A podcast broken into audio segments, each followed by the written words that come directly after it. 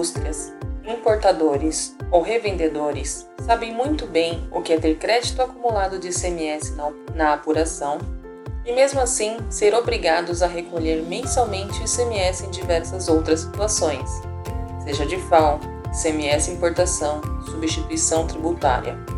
Enfim, possuem altos valores de crédito junto à Secretaria da Fazenda do Estado, mas muitas vezes só podem acumular esses valores e torcerem para que sua operação consuma esses créditos em um futuro não muito distante. Aqui nós vamos tratar sobre três possibilidades de utilização desse crédito acumulado. Eu sou Priscila, sócia da Cognizo Gestão, especialista em impostos e gestão financeira. Quer saber mais sobre negócios, finanças, gestão, obrigações legais, controles, contabilidade e desenvolvimento pessoal de forma descomplicada? O Break Even foi feito para você. Porque gestão de empresas é muito mais do que somente números e gráficos. Break Even, o seu podcast de negócios.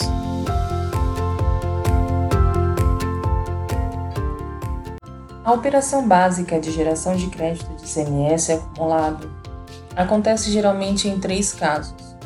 Neste podcast, nós vamos utilizar a base legal do Estado de São Paulo, que é onde nós estamos sediados. Conforme o artigo 71 do regulamento do ICMS, o crédito acumulado de ICMS é o que ocorre em três situações. Primeiro caso, compra e venda com alíquotas diferentes. É o caso de importadores, onde há o pagamento na entrada do país de 18%, ficando com o crédito deste valor. E quando a operação de saída é para fora do estado, essa mesma mercadoria sai com alíquota de 4% e 12%. Essa diferença de ICMS, quando não utilizada pela empresa, gera um crédito acumulado que não para de crescer. A segunda situação é compra de produtos com crédito e venda com benefício de isenção ou não tributação do ICMS. É o caso de muitos exportadores que adquirem mercadorias no mercado interno, mantendo este crédito, porém a venda é feita para fora do país, geralmente sem a incidência do ICMS.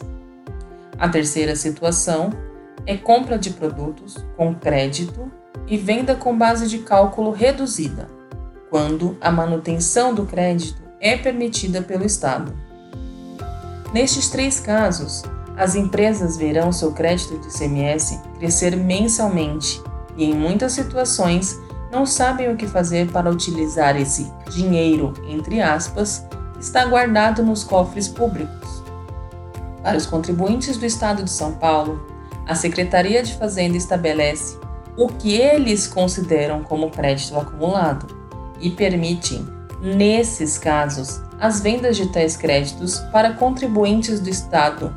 A primeira possibilidade de utilização do crédito acumulado é transferência do crédito. Essa transferência é permitida, porém, o principal problema dessa operação é que o crédito, segundo o regulamento do ICMS do Estado, autoriza o repasse C e friso o C, se for comprovada a regularidade dos créditos. E este processo pode ser lento e demorado, chegando a demorar em torno de cinco anos para a análise do processo, em muitos casos sem resposta. A segunda situação, bem mais viável, é o sistema ECRED AC. No ECRED AC, o contribuinte poderá recuperar imposto sob forma de pagamentos a fornecedores, aquisição de ativo imobilizado ou ainda transferências a terceiros ou quitação de débitos próprios. O sistema ECRED AC se destina aos contribuintes que apropriam e utilizam crédito acumulado de ICMS gerado conforme as três situações ditas anteriormente, com base no artigo 71 do regulamento do ICMS. Também se destina aos contribuintes que recebem crédito acumulado em razão de transferência para o regime de aceite da transferência, ou quando do desfazimento desta operação, devolução da transferência. A terceira situação, hoje muito utilizada por conta do SPED ICMS, é o ressarcimento de ICMS-ST. Quando o contribuinte recebe uma mercadoria já com o recolhimento do ICMS-ST, isso quer dizer que ele não precisará recolher os impostos na venda do produto, mas isso não se aplica para todos os casos. Quando a venda deste produto, sujeita à substituição tributária, é feita para fora do Estado, o contribuinte deverá, na venda para contribuinte, recolher o ICMS-ST novamente para o Estado de destino, quando houver protocolo entre os Estados, e na venda para não contribuinte, recolher o DIFAL para o estado de destino na proporção estabelecida em lei. Agora, em 2019, está com 100% para o estado de destino.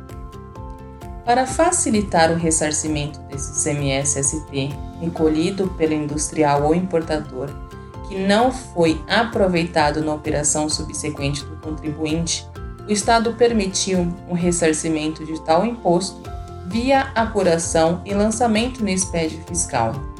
Esta nova forma de ressarcimento facilitou e muito a vida do contribuinte, que perdia esse crédito quando a operação acontecia para fora do, do Estado. Vale ressaltar que saldo credor nem sempre significa crédito acumulado. Saldo credor é aquele decorrente da confrontação mensal entre débitos e créditos devendo a diferença ser devedora ser recolhida aos cofres públicos, ou então, se credora, ser transportada para o mês ou período de apuração seguinte.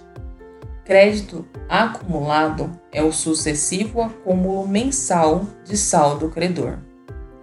Para contribuintes do ICMS, existem diversas formas de se fazer dinheiro com esse crédito acumulado dinheiro que geralmente ficam parados, aumentando o ativo da empresa, porém sem gerar efetivamente o caixa para a empresa.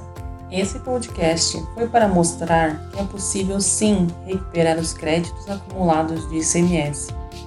Espero que este conteúdo tenha sido útil para você. E se você conhecer alguém que sofre com os consecutivos acúmulos de ICMS, indique este canal esta semana ficamos por aqui e até a próxima semana com muito mais conteúdo sobre negócios no Break Even.